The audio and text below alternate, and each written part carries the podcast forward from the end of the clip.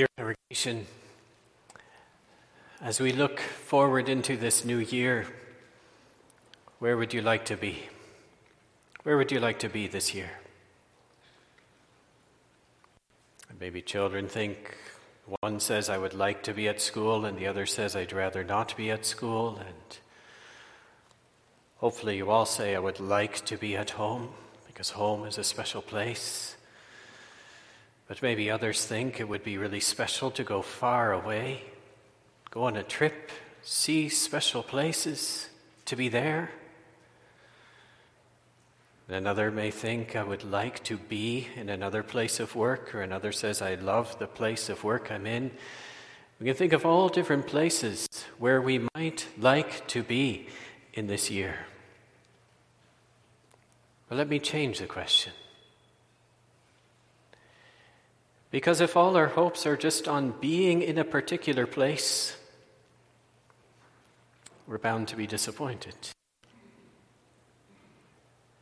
Let me ask this question Where do you want your heart to be this year? It's a different question, isn't it? Your heart, the most important part of your being. Where do you desire that to be this year. And then there's only one place.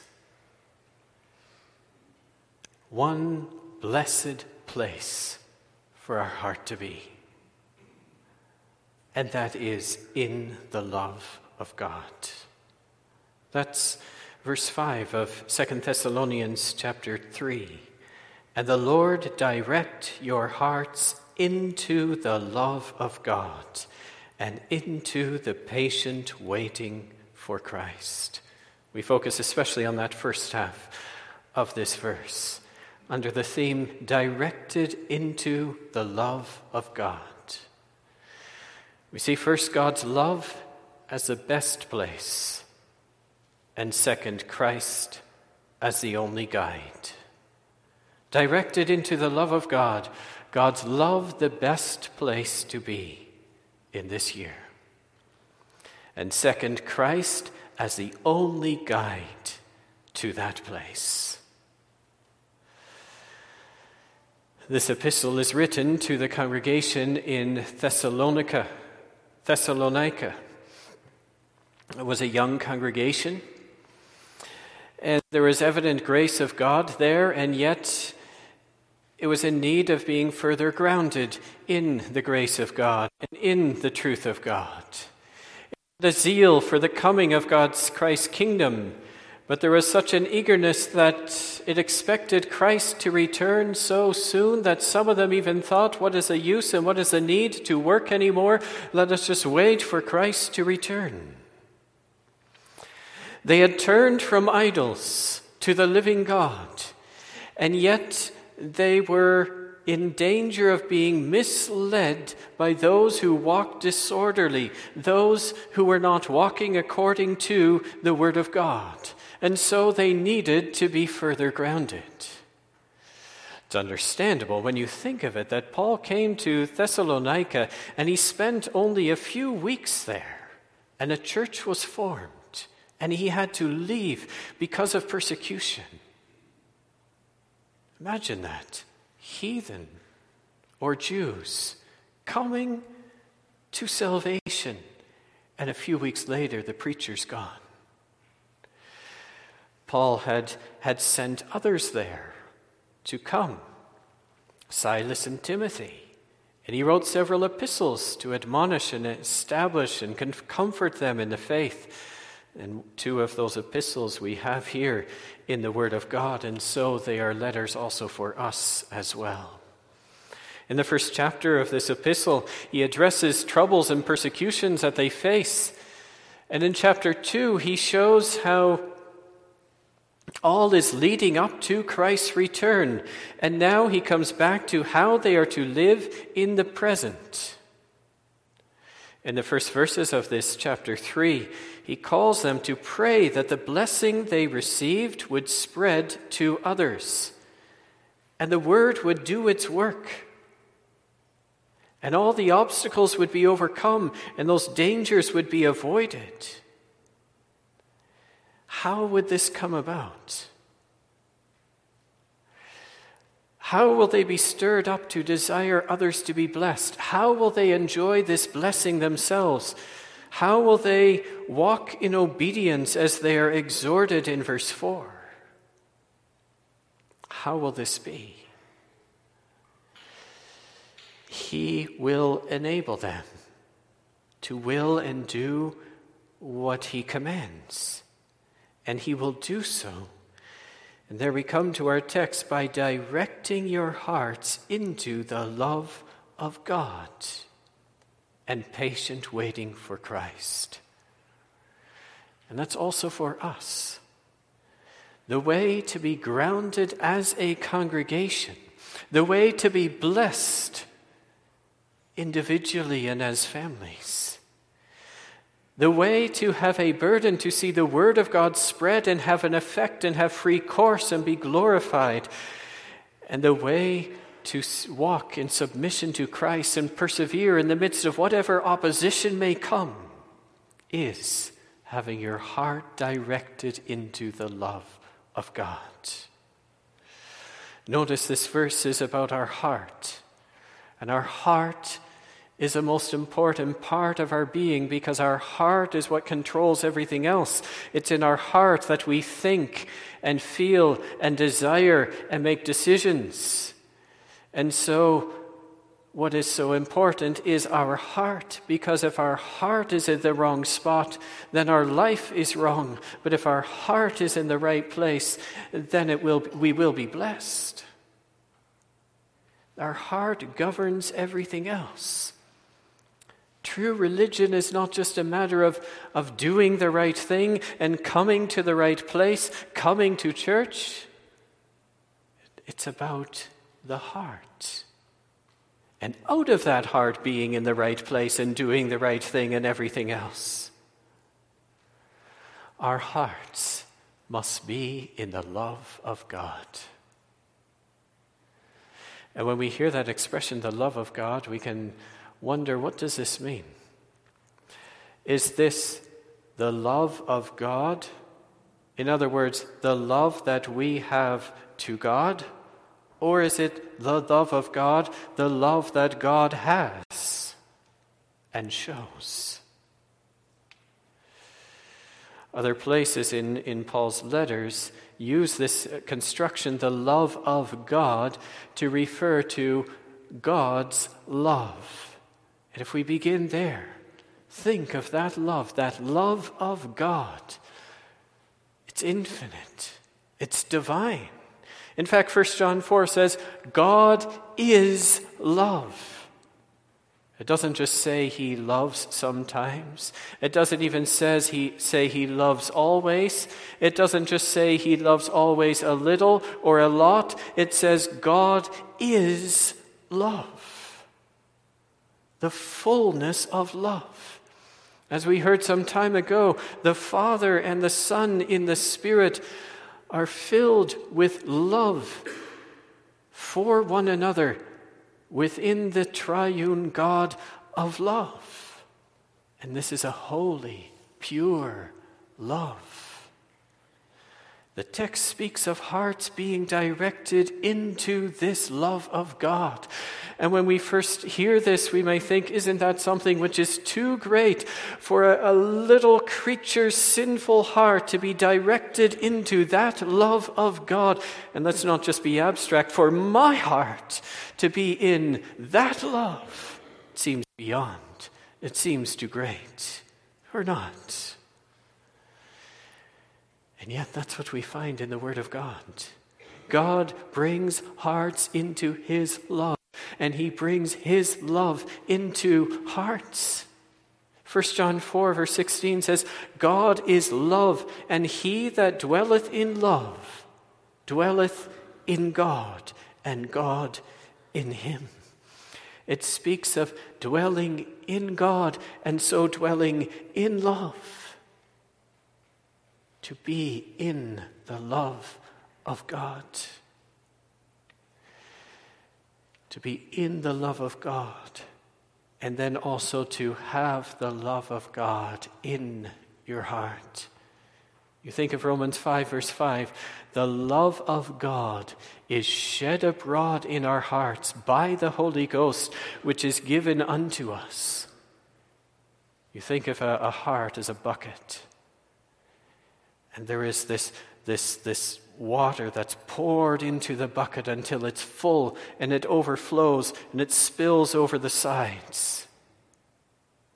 This word for the love is shed abroad is, is a word that's also used for an overflowing bucket that, that spills over so full. You think of a bucket plunged into the ocean, that your heart would be in the love of God, that ocean. What a reality. The love of God. What is that love? Can you tell me tonight what that love of God is? Think of Romans. When we were yet without strength, in due time Christ died for the ungodly. God commendeth his love toward us, in that while we were yet sinners, Christ died for us. Herein is love. Not that we loved God, but that he loved us and gave his Son to be a propitiation for our sins. To have a heart in the love of God is to be in the love that moved him to send his son to die for a sinner like me when I was ungodly, when I was without strength. Moved him. It's a love that moved him to send his spirit to me, to renew my heart, and to, to bring me into the enjoyment, the sharing in and enjoyment of that love. It's a love that moves him to see then my every need, my every problem, my every sin, my every misery, to see who I am and to delight to give mercy and grace. It's this love that our text is speaking of. A love that is so faithful that it doesn't give up. Even when you think, now there must be a limit to it, now there must be a, it must come to an end, when you see what you are. No, this is a love that is faithful and has no limit, no end. And it's also such a personal love that your heart personally would be directed into the love of God which isn't just a general love, but a personal love. To know that love of Christ, of God. Can you think of a better place for your heart than to be in the love of God? Isn't that the prayer of Ephesians 3? That ye, being rooted and grounded in love, may be able to comprehend with all saints what is the breadth and length and depth and height, and to know the love of Christ which passeth knowledge, that ye may be filled with all the fullness of God. So vast. How broad that there can be no sin, there can be no circumstances that is broader than this love of God. And how long it is, evermore the love of God is changeless, we sing from the psalm. It comes from eternity and it ends in eternity, which means it doesn't end. And how deep it stoops so low to reach and so high, higher than all the powers and all the places and all the things and all the people here below. There's nothing higher than God, and there's nothing higher than the love of God. Oh, to not only hear of that love, but to have our hearts in that love of God. To not only be able to say some things about that love with our minds and with our lips, but for our hearts to be in that love of God. Is that not better than anything else? Can there be any better place to be this year than there? And is it not to have a heart in the love of God, knowing that love of God that also fills with a love to God? That's the order, isn't it? Sometimes we try to reverse the order. If I can only love God enough, then maybe He will show me His love. Has that ever worked for anyone here? That's not the way to know the love of God, is it? It's when I, exactly when I realize I'm the opposite of God and I confess that and come before Him that He shows His love in Christ. And then that's what gives a love to Him in return. We love Him because He first loved. He first loved us. We love Him. This love of God, to have your heart in this love also to God. What a blessing that is. That whatever happens in this year, it wouldn't make you argue, wouldn't make you murmur, wouldn't make you complain against God. It wouldn't make you think that God is not fair and God is not kind or God is not this or that. But whatever happens in your life this year would find you in the love of God, also with love to God. That's the best place. Isn't that the place that Asaph was in at the end of the song? In the love of God. that was the best place, even though outwardly nothing may have changed in his life so much did. If this year finds our hearts in the love of God, then we will value God above all else, regardless of what people do to us, or how work goes, or how our health is, whether we're in the hospital or at home, or whether we're in a workplace we like or a workplace we don't like, or whether we like school or not. And it doesn't matter if it finds us in the love of God, then we will value God above everything else. as that Psalm 73 sings. In earth or heaven above, who is there that I love compared with thee? Then our desire will be to praise him. Think of Psalm 45 My heart doth overflow, a goodly theme is mine. My eager tongue with joyful song doth praise the King divine. It's a language of love, your heart being in that love of God then we will delight in God. With Psalm 104, my meditation of Him shall be sweet, and I will be glad in the Lord. Whatever the situation in life may be, if my heart is in His love, then I, my meditation will be sweet. Then we will love His will, won't we? Holiness is a delight. To have a heart in His love leads to walk in love, a love for what God loves. Then His law is not a burden, it's not a chain, it's a delight. Because sin is attractive. When your heart is in the love of God, then all that goes against God and all that dishonors God becomes repulsive and re- uh, unattractive, and you want to be away with it and you want to be done with it because your heart has, is won by one who is so much greater than sin and the world and all it has to offer. It's but dung compared to the love of God. Oh, let me be with this God. Let me follow him. Let me serve him. His service is a service of love. Isn't that what 1 John 5 said? For this is the love of God, that we keep his commandments, and his commandments are not grievous. They're not grievous when there's the love of God there.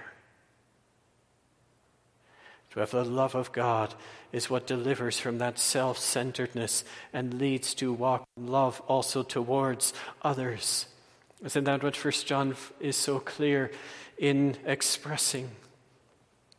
Love to God, the love of God, and love to God goes with a love to others, and the brethren in particular.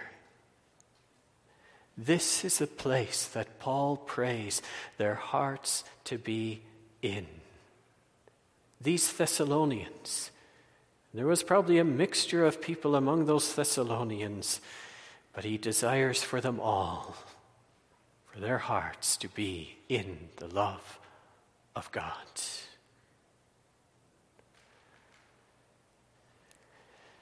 Congregation, at this point, I don't ask whether your heart is always there. I don't even ask right now whether your heart has ever been there.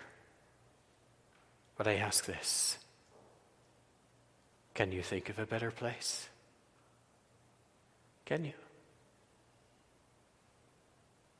Can you think that your heart in, in sin is a better place? Your heart in the world is a better place? And that thinking you can just keep your heart for yourself and do your own thing is a better place than this place in the love of God. Nothing can be compared to that. Can your goal then be just to indulge in your own sinful pleasures and fill your life with who knows what this year? It will leave you empty. And it'll leave you with a load of guilt. Can you just use, have as a goal this year to get ahead and to move places and to get places and, and, and become something in your work or whatever else? However far you go this year, if your heart isn't in the love of God, It'll all that you gain and all you go, where, wherever you go and however high you climb, it'll be so empty. Even as a child of God, so easily you can get caught up in wanting to be so many places and get places in this world. And of course, it's good to work hard and it's good to, and it's not wrong to go and enjoy the beauty of God's creation in different places. But at the beginning of this year, stop and ask yourself where do I want to be? What am I so busy with? What am I pursuing? Where is my heart?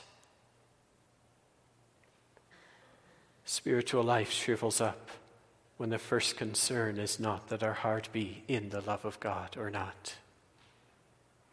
And when spiritual life shrivels, what can we expect to go well? Oh, how we need our hearts in this love of God, so that whatever our pathway is, it may find us in the love of God. And by now, maybe there is someone who says, Yes, that is indeed the best place. But it seems so beyond me for my heart to be in the love of God. Can you be content with less? Can you? Can you be content just to receive some good gifts in this life, in this year, and then go on without this love of God? Say, but how to reach it? How to have it? Can you not reach it? No. No, you can't. On your own. You can't. Neither can I. Neither can anyone. No one can reach this love of God by their own efforts. But there's a guide. That's why the text says, The Lord direct your heart into the love of God. That's why our second point is directed into the love of God by this best and only guide the Lord. He is, first of all, such a needed guide, isn't it? We just heard that we cannot be content apart without our hearts being in the love of God. And yet, isn't that exactly our problem by nature? That we, we think that we can go on in life without our hearts being in the love of God. Our problem by nature is actually isn't just that we don't know how to get there. By nature, we don't even want to be there or not? Haven't you found within your heart that resistance to this God and that, that, that bent away from this God? And that's your inexplainable corruption and guilt and sin. That, that's, and maybe there are those here still who are still in that condition. You are more eager to get ahead in work or in school or pursuing your own goals than seeking to know the love of God or not. It's a lot more exciting to talk about work or hobbies or whatever else than to, to hear of the love of God. And entertainment is so much more enjoyable than to hear the love of God. You say, How can that be? Something must be terribly wrong with a heart that would be more and find more enjoyment in some worldly entertainment than the love of God. That's the problem. Hearts are bent away from such a God of love because it's so con opposite of what we are that we're out of our element to be in the love of God. And that's why it speaks of the Lord direct. Literally, the Lord straighten. The Lord makes straight your heart into the love of God because He knows that our hearts are so crooked and so bent in wrong ways. So now, when we confess in Isaiah 53, all we like sheep have got astray, everyone to his own way away from his love. In fact, Romans 8 even says a natural mind is enmity against God. That's the opposite of love. And that shows again something is so wrong with us that we, we do not value what is of, of infinite value, the love of God. And instead, we value things that have no real value.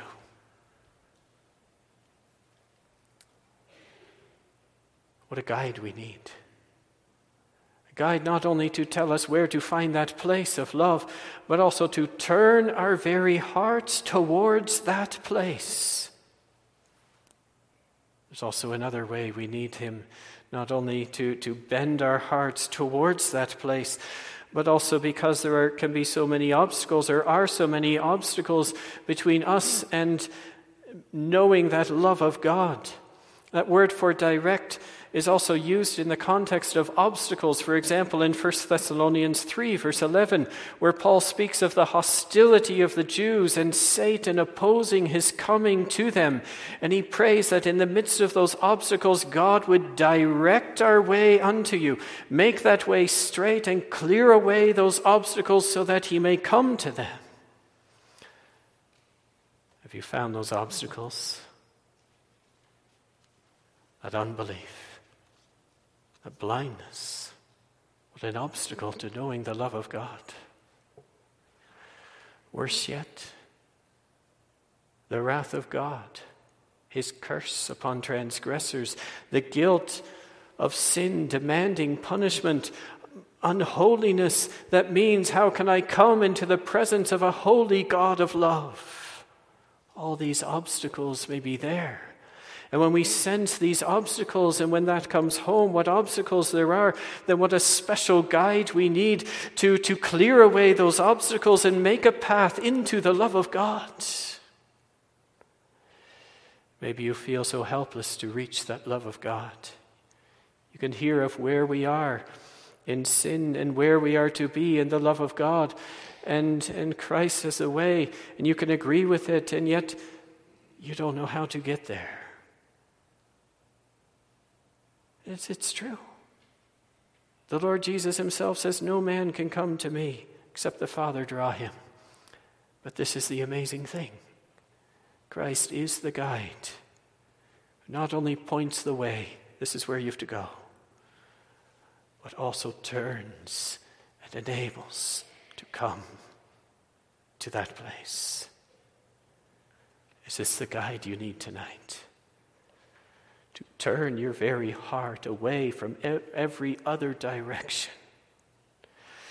To clear away all those barriers that may be between you and the knowledge and enjoyment of the love of God.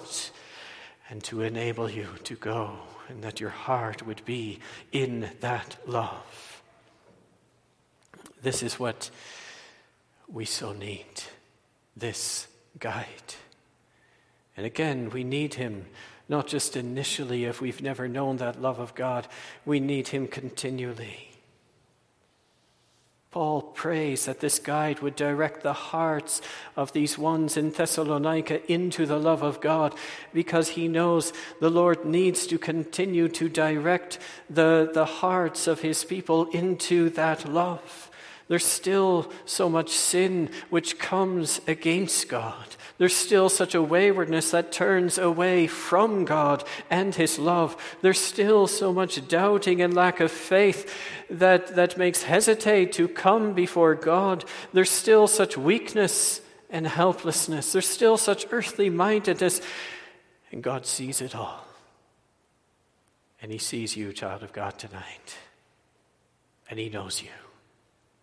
And He knows if there's come this distance between you and the love of God in terms of your knowledge and enjoyment of it. And here is that prayer. Here is that guide, the Lord Jesus, to guide you again into it. He also sees one here who, who realizes there's so much more to know of this love and longs to know more but doesn't know how. There's this guide to guide you, direct you more into this love God. He's a needed guide. And we've already begun to speak of how he is the qualified guide. When Paul writes here of the Lord, he's referring especially to the Lord Jesus and how qualified he is as a guide. Christ knows our hearts perfectly. He knows where we are by nature. He knows where we go even after grace. He knows where to find our hearts, and He knows the secrets within every one of our hearts. And He knows how to bring people from all different places into that one place. Because He knows that one place, He knows that love of God. He knows it perfectly, isn't, doesn't he? Because he is the Son of God. He is the beloved of God. He knows that place of the love of God. He knows that place. He knows exactly what we all are. And He also knows how to bring from where we are to where we are to be. Because He Himself is that way into the love of God.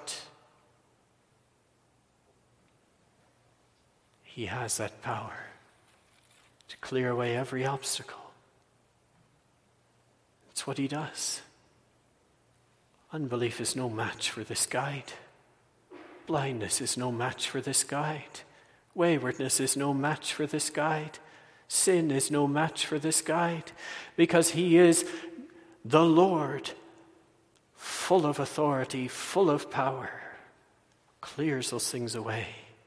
And greatest of all, that sin that comes between us and God, and that guilt that demands that we cannot be in the presence of a holy God of love. He has dealt with that greatest obstacle, hasn't he? Where do you see the love of God? Is it not in the Lord Jesus Christ giving himself to death under the wrath of God? Taking the place of those who deserve only God's wrath, so that those who deserve only the wrath of God may have his place in the love of God. That's what Christ has done. And because he's done that, he is the way. So qualified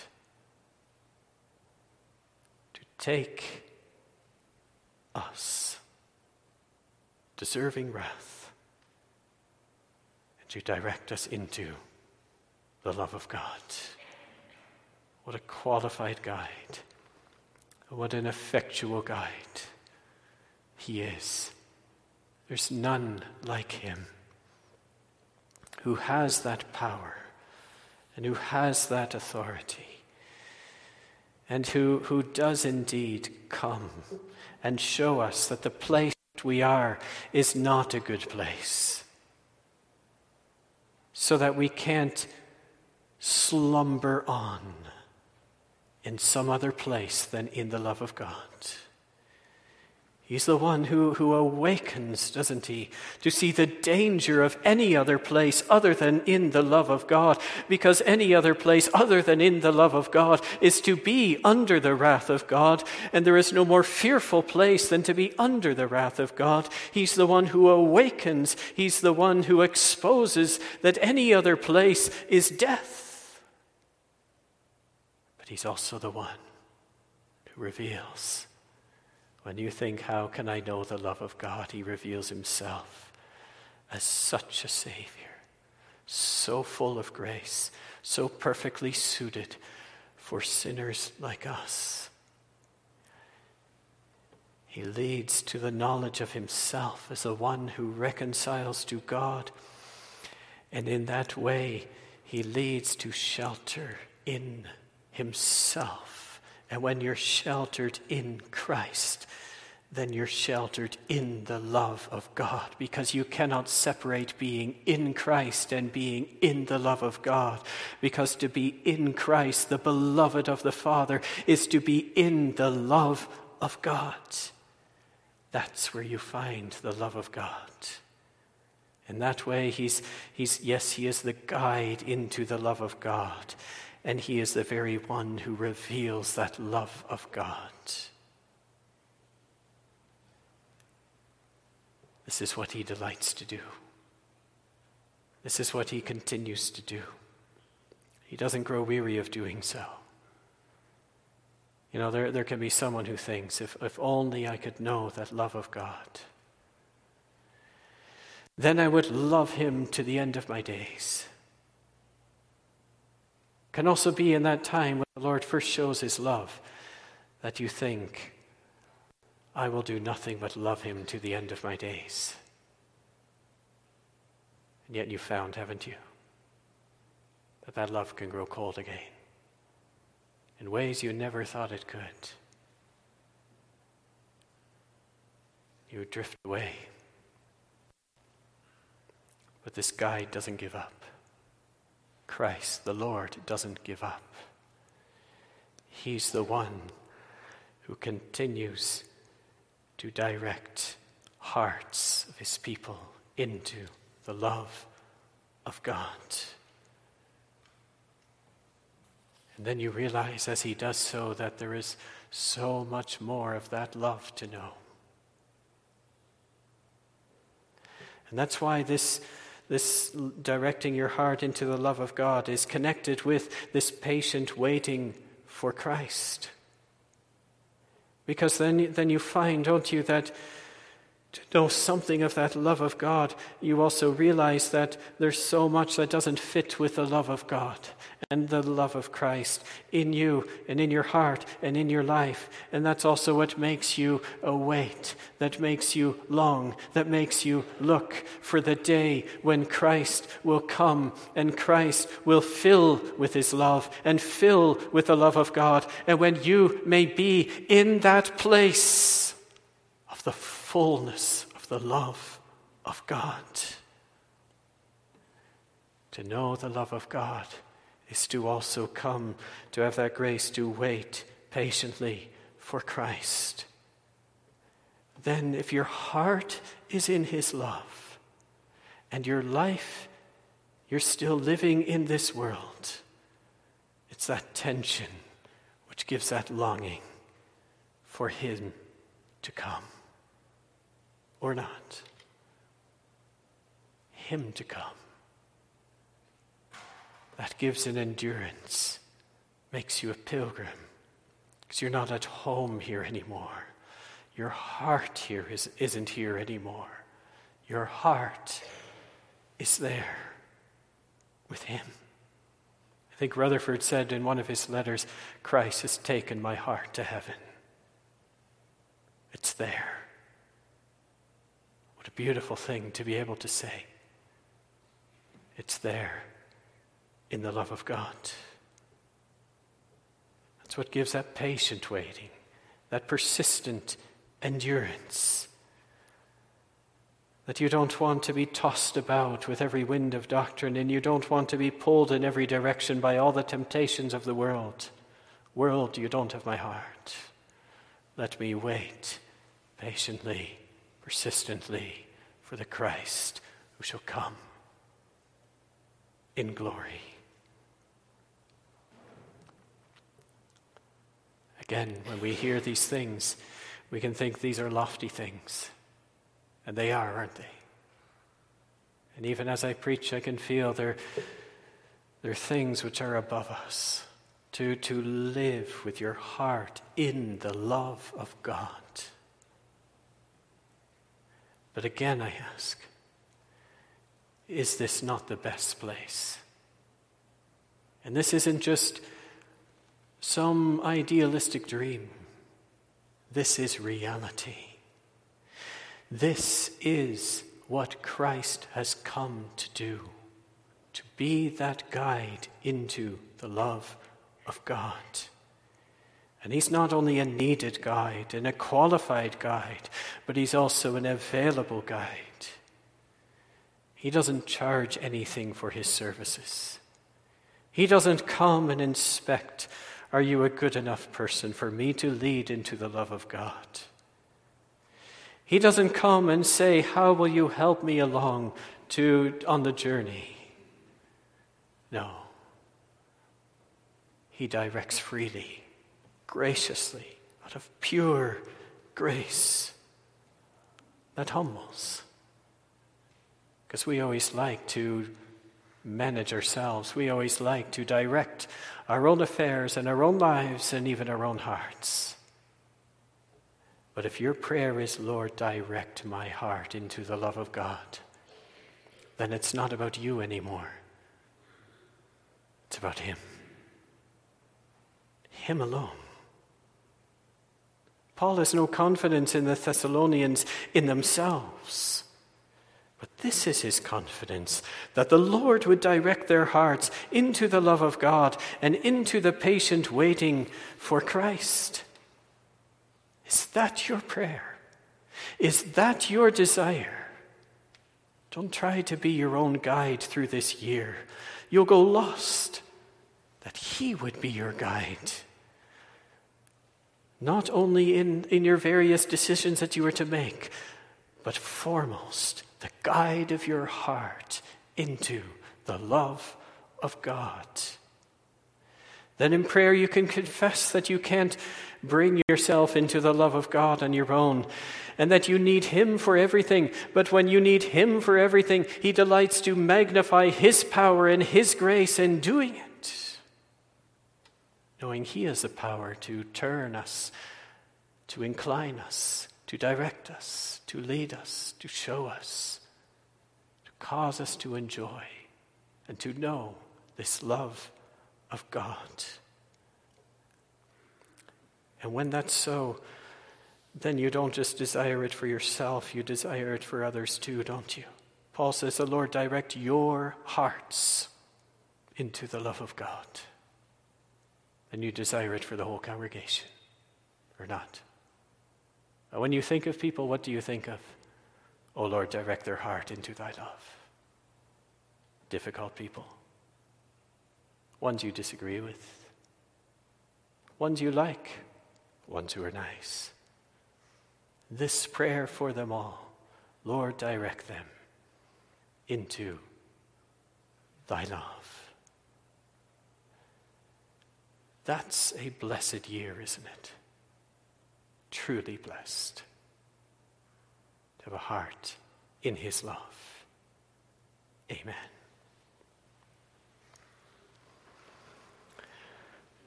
O Lord God, we pray unto thee this evening and we give thee thanks for thy word, which reveals who thou art as a God of love, of love within thyself, O triune God, but a love thou dost also display in the Lord Jesus Christ, and a love that thou dost direct hearts into by thy mighty power.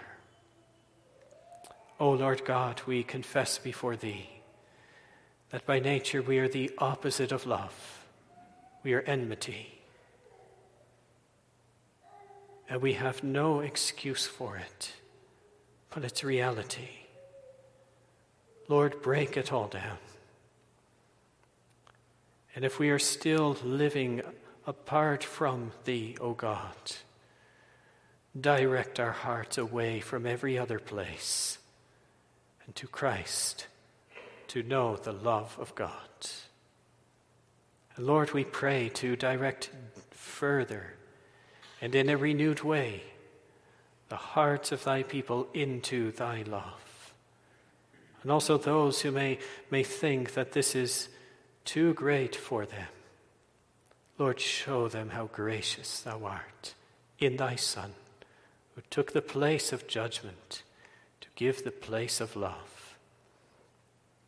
We pray to bless us further in this evening and in the week that has begun and in this year. Lord, that whatever happen, it may find us and find our hearts in the love of God. And that so we would be preserved in the midst of temptation. And we would be strengthened in the midst of adversity. And we would be humble and grateful in the midst of prosperity because our hearts are not fixed on these but upon Thee. O Lord, we ask for great things, but Thou art able to do exceeding abundantly above all that we ask or even think. And so we pray. Receive our thanks and hear us in Thy mercy for Jesus' sake alone. Amen.